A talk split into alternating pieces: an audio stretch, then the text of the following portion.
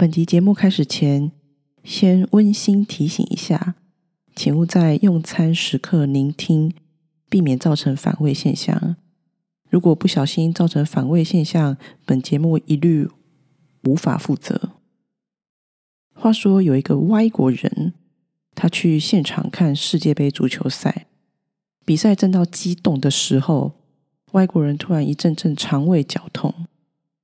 依照他对自己肠胃的了解，这个情况不太对劲哦。他就急急忙忙的问旁边的观众：“请问去洗手间要怎么走呢？”没想到竟然问到一个有点口急的观众。这个观众就边比手画脚边说：“我想想哈，你往往往往这边走，你你你这里出去之后，右右右转，直直走，看到到右右右手边的警卫室。”左边有一个小小小通道，在这边，你你你要左转，左转之后，再再再走差不多五十公尺，就就就就可以看到右手边有女厕，女女女厕左手边就是男男男男厕了。外国人心里虽然非常感激，但便听着这一位观众详细解说的同时，外国人的肚子就如海浪般波涛汹涌，绞痛源源不绝的袭来。所以等对方一说完，外国人就赶快跟他说：“谢谢，谢谢。”随即抱着肚子，伴随着水屁，快马加鞭冲去厕所。好不容易跑到厕所舒服完了，要回座位上的时候，看到有个人也抱着肚子跑过来。那位先生就问外国人：“请问洗手间在哪里？”外国人就指着地上说：“OK，请你跟着哪一条黄线走。”欢迎收听《人声鼎沸》，我是雪莉。没想到这么快就第十集了。第十集要聊的主题也跟十有一点点微小的关联。诗史史事，听了开头的故事，应该也可以很轻易的猜到是讲诗史史事的哪一个吧？今天我们要说的就是我们几乎每天都离不开的生理现象——变异。其实这个主题名称我考虑很久，因为本来想把标题叫做腹泻，结果上网查腹泻的定义是二十四小时内拉肚子超过三次才算腹泻。虽然我们今天要聊的内容，大家包括我也是，都会说是腹泻或拉肚子或落塞，但更精准一点的话，可以叫做有变异。或是想大便，所以节目主题我就选一个在这么多的词汇里面比较文雅的变异来使用。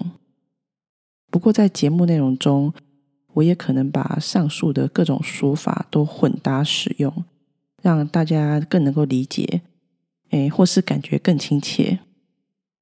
再强调一次。本节目是科普趣味风，所以不会用专业的角度来探讨变异。本集节目会从生活及都市传说来聊关于变异的话题，也唤醒大家的共鸣与回忆。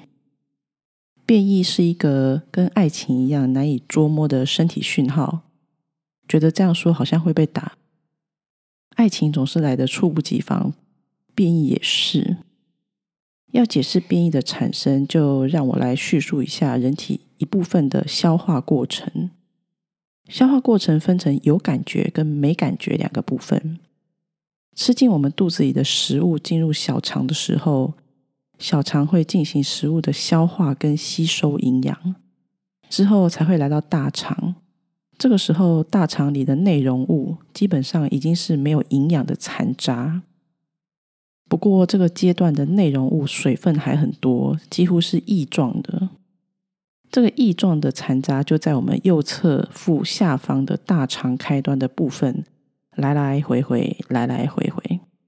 水分呢，也会在这个来来回回的过程中被吸收，渐渐这些残渣就会变成固体，然后缓慢的前进。前进到靠近大肠出口处的时候。这些残渣就已经形成香蕉状。从小肠到大肠的消化过程，都是我们没有感知的自动化程序。简单说，就是没有感觉的。香蕉状的残渣到达直肠后，就会开始进入有感觉的部分。这是因为直肠的周围有许多感受器，可以感知残渣的到来。当感受器传送信号到大脑，我们就会感觉到，嗯，有变异哦。那变异之后的事情，大家都知道，我在这边就不再详述了。正常来说，人体每天会有几个产生变异的黄金时间。第一个黄金时间是早上起床后，所以通常医生都会建议大家早上起床的时候喝一杯温开水。除了能让一整晚睡眠的身体补充水分，达到电解质平衡外，温开水也有助刺激肠胃蠕动，让肠道有力气把体内的废弃物排得更干净。第二个黄金时间是每餐的饭后，因为每餐饭后肠道就会产生一种蠕动波，这种时候也是比较容易产生变异的时候。至于饭后多久时间会产生变异呢？关于这个时间，我查了很多资料，发现每个博士跟医生讲的饭后几分钟差异非常大。有的医生说饭后两小时，也有说饭后十分钟。所以我想了想，我觉我的结论就是要饭后多久时间去蹲厕所这个问题，我就交给大家好好的跟自己的身体去沟通好了。这种私密的事情，我就不参与了。不过有些时候总是有一些意外会触发变异的产生，这些意外才是我们今天要聊的，算是内容中的内容吧。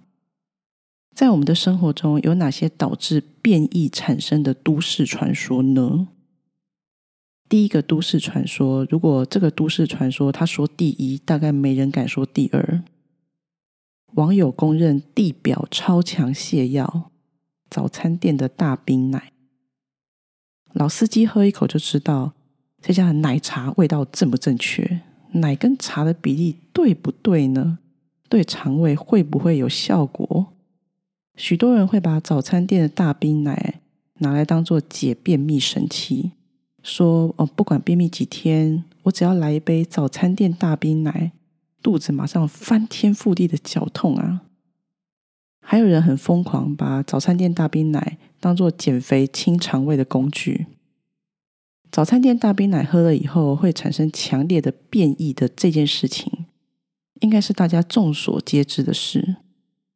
网络上也有网友针对几家具有代表性的早餐店大冰奶做过人体实验，实验出哪家早餐店的大冰奶才是属于顶规等级的清肠胃饮品。不意外，冠军就是距离美而美的大冰奶。距离美而美的大冰奶被称作“酪赛奶茶界的顶级至尊”，没有之一。既然贵为至尊，想必影响力不容轻忽啊！就有网友表示：“我只能在假日的时候才能喝美而美的大冰奶，不然上班日就只能沦落在马桶上度过了。”我记得以前还在当上班族的时候。我的腹泻配方就是美而美的大冰奶加火腿蛋吐司，只有大冰奶就已经很狂了，但加上火腿蛋吐司会狂上加狂，就身体瞬间变得非常轻盈。总结一下，早餐店大冰奶的烙赛奶茶排行榜，距离美而美的大冰奶登上冠军宝座的同时，Q Burger 的大冰奶则是排行亚军。而早安美之城跟麦味登的大冰奶则并列季军。提供这个排行榜的重点就是让大家可以依照自己的需求来饮用。你想要大拉就喝距离美而美，你想要小拉就喝麦味登。至于早餐店大冰奶为什么可以让我们的这个肠胃引起如此剧烈的反应呢？营养师也针对这款泻药神器进行相关分析。针对大冰奶的三种成分来列出可能造成强烈变异的原因。大冰奶的第一个成分就是它基底的红茶。早餐店的红茶都有一种很特别勾渣鼻，然后那个勾渣鼻会让那个红茶味感觉更浓厚。这个勾渣鼻的来源就是决明子。偏偏决明子的茶性比较寒冷，它本身就有润肠通便的效果。第二个成分是奶精或是鲜奶，奶精的成分里面有包含棕榈油、椰子油这些植物性油脂。那人体摄取过多的油脂，就会容易造成不舒服、难消化。鲜奶则是专门攻击有乳糖不耐症的人。有乳糖不耐症的人，身体会没有办法顺利消化鲜奶中的乳糖，那这些乳糖就会在大肠中被分解，进而产生大量的气体跟酸性物质。这些气体跟酸性物质就会造成我们腹胀、腹痛跟腹泻的症状。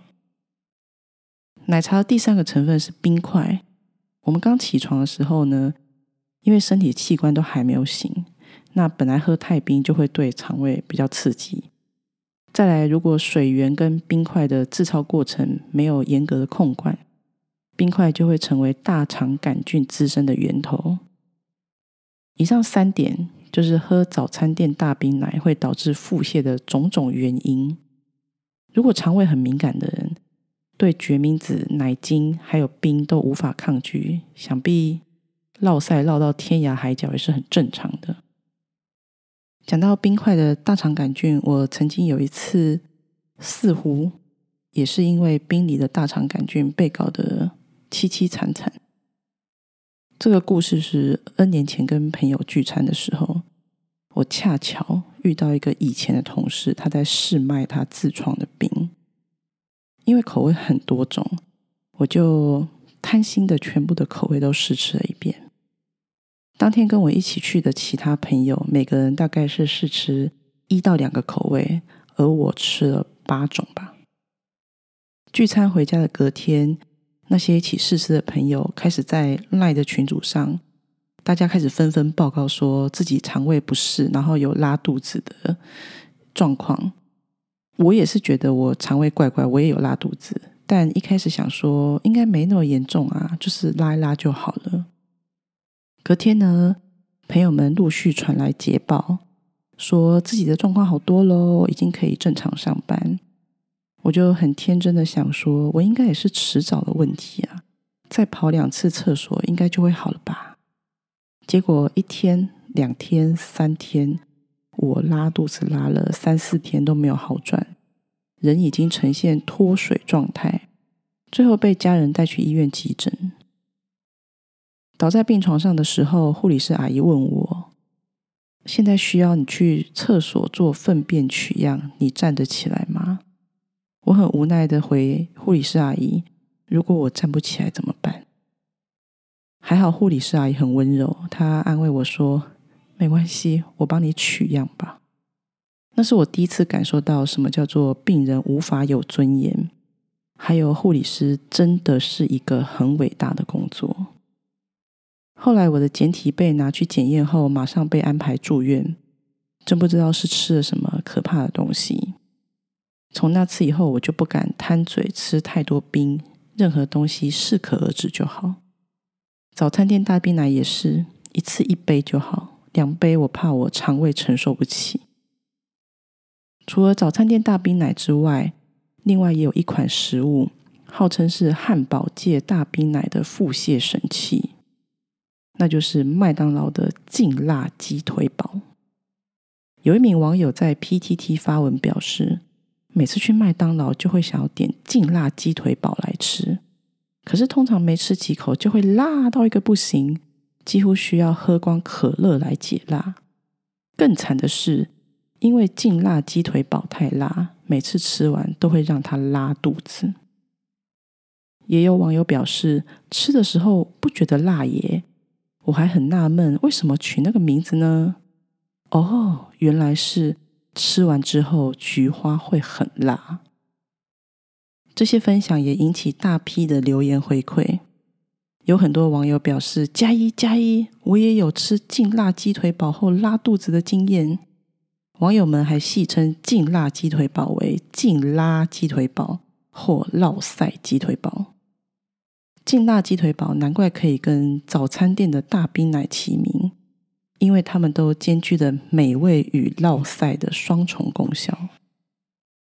为什么劲辣鸡腿堡会导致拉肚子呢？这个问题至今仍然是个谜。不过，网友的众多猜测中，有一个我也觉得蛮有可能的说法，就是腌料。该名网友表示，因为跟劲辣鸡腿堡里的鸡腿排用同一种腌料的劲辣香鸡翅，吃的一样都有拉肚子的效果，所以他才会得出这个结论。不知道早餐店大冰奶加劲辣鸡腿堡会变成什么样呢？是会更刺激，还是负负得正？我觉得大家还是不要轻易尝试好了。以免酿成不可挽回的菊花创伤，这个疑问就让它是个疑问吧。接下来我们要跳脱食物，进入到场所的都市传说。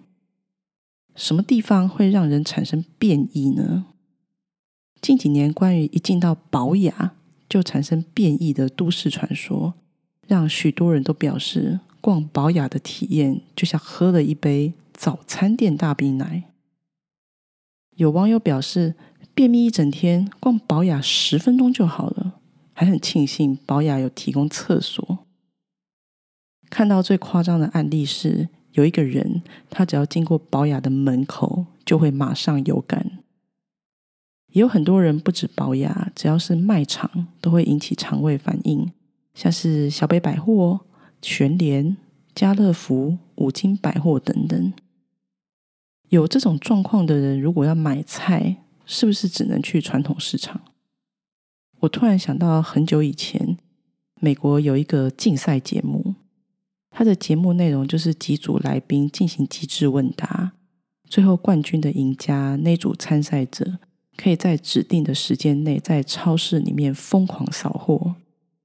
我在想，那种进超市就肚子疼的人，好像也可以用这用这种方法。他们进超市后就直接推着推车，然后疯狂的鞭跑，然后把货架上的东西全部扫扫到推车里面去，用最快的速度去结账。不过这种时候就不能碰到请支援收银，因为括约机会很辛苦。为什么进到卖场就会肚子疼呢？网友推测有两点：第一个是商品陈列的方式会造成陈列压迫症。这是一种精神压力导致心理影响生理的现象。第二个说法是说卖场的冷气太冷，然后一进入卖场的温差太大，就会造成肠胃热胀冷缩。至于有这样状况的人，可能会觉得是因为陈列还是因为温度导致的，不是很重要。我在想，最重要的应该是要搞清楚卖场的厕所在哪个位置。除了刚刚说的卖场之外，据说还有一个地方也很容易造成变异的产生。这个地方就是书局。这种进到书局就肚子痛的现象是有名字的，它在日本叫做青木麻里子现象，也有人称作青木真离子现象。以下为了一致性，我就统一称作青木麻里子现象好了。青木麻里子现象，简单解释的话，指的就是人们进入书店后突然想排便的冲动现象。青木麻里子一听就知道是一个人名，而这个现象之所以会使用一个人名，就是因为还真有其人呢。一九八五年的时候，日本有一本杂志叫做《书》的杂志，在杂志第四十期的时候。他们刊登了一则名叫“青木麻里子女性读者”的投书。这位女士表示，大概从两三年前开始，只要长时间待在书店，就会产生变异。这件事情让她相当困扰。